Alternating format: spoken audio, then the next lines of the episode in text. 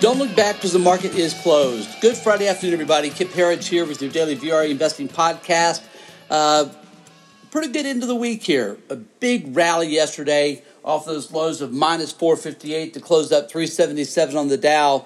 Kind of really set the tone for this trading range market we've been in for the last month. And, oh, by the way, oil has only now rallied sixty-six dollars a barrel in three weeks.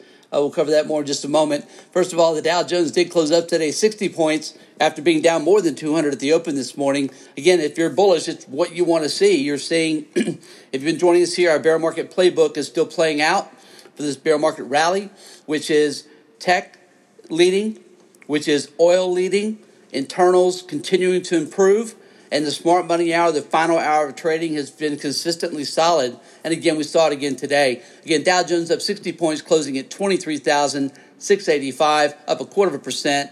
S and P one hundred up right at the same, about four tenths of one percent, closing at twenty-eight sixty-three. And our winner on the day actually was small caps. Russell two thousand up one point five percent. But right behind it, the NASDAQ up eight tenths of one percent, closing up seventy points, back over nine thousand, nine thousand fourteen.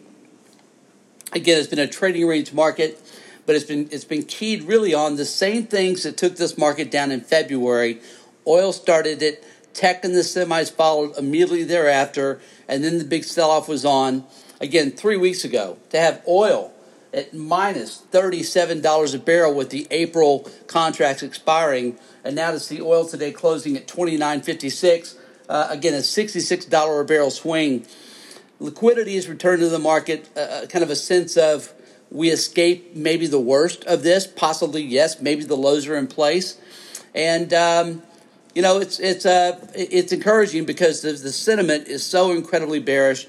The A A I sentiment survey, Tyler covered this a bunch yesterday, but to have the A A I survey at just twenty-three percent bulls and to after a thirty percent rally in the market, and also have the fear, fear and greed index at thirty-eight, which is ex- not extreme fear, but still fear, again, after a pretty decent move higher. It tells you the public is just not in this market, or at least they're not very confident in this market, and that's typically when stocks go up. So we still see this as a bear market rally. We remain the, below the two hundred day moving average in every single index on the planet, in every broad market index except for one, and that is the NASDAQ, which is back above it. Uh, now, right now at the close today. Uh, let's take a look, uh, quick look at the internals. And again, uh, we saw the big swing yesterday. I got a lot of people's attention as bank stocks reversed higher. Didn't get that follow through today, though. Bank stocks down one point five percent.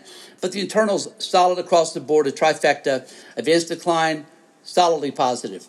Uh, up-down volume, again, solidly positive, especially in the NASDAQ. And we also had more fifty-two week highs and lows. Three for three. We'll take that on a Friday. Uh, let's see our sector watch today. We had all, excuse me, six of the eleven S and P five hundred sectors closed higher on the day, led by communication services up one and a quarter percent, consumer discretionary up one percent on the downside, utilities down one point four percent with interest rates starting to move higher. That's a that's a that's a bullish sign. The last thing you want to see is see the market start to move higher and rates go lower. That is not a confirmation of. Of, of, of an economy that is recovering. The ten-year today uh, lost uh, four percent on, on its uh, on its price, uh, but uh, uh, is up, uh, excuse me, on, on its yield. But the yield today closed at six point four percent on the ten-year, which is what I was trying to get out. Uh, so it's good to see. You really want to see this kind of action in a market that's trying to recover. But again, more than anything, this has been nothing but a trading range over the last month. It's been very difficult to trade it, very difficult to make sense of it. Again, we continue to believe this is a bear market rally, and it probably has a ways to go.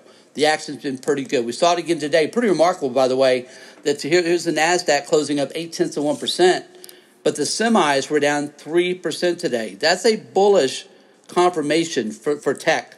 The semis, of course, today were down over the uh, Huawei, Huawei sanctions. Uh, the Trump administration is putting on, on China with their chips. Uh, very encouraging sign. Today could have been ugly, and it just wasn't.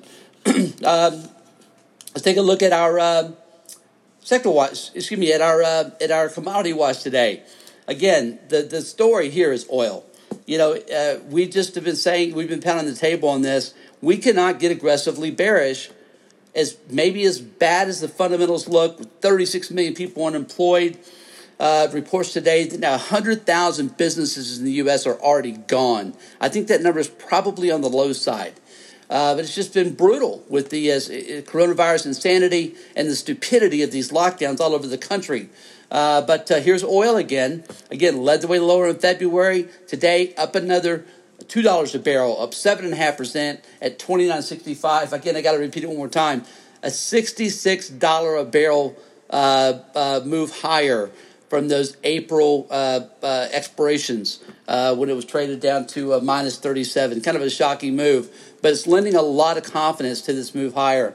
Also today, the real story for us, if you've been joining us here, you know, we've been pounding the table on precious metals and miners. There, we just don't see a better story, and we felt that way for a long time. Again, it's the, it's the, it's the unlimited quantitative easing, and it's the combined between Q E and new debt issuance and, and bailouts, folks, we're looking at well over ten trillion dollars, and there's more coming.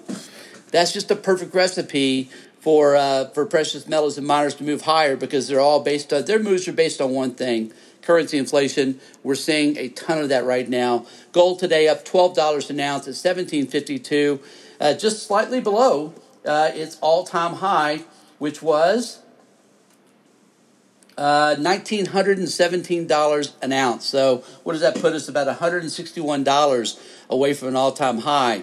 But what we did see today that hit a new seven-year high was G D X, the miner E T F, up a big four percent today. Again, seven-year high. And silver also had a very big move today, uh, playing a little bit of catch-up with gold. A lot of folks think this is going to be the place to be.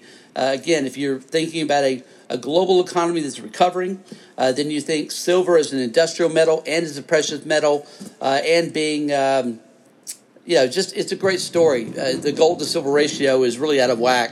So silver today up five and a half percent, up ninety cents, back above seventeen dollars an ounce. Finally, for today, Bitcoin right now trading at nine thousand three hundred and thirty-seven a Bitcoin, down four hundred and fifty-six on the day. Folks, hope you had a great week and a better weekend. We'll see you back here again Monday after the close.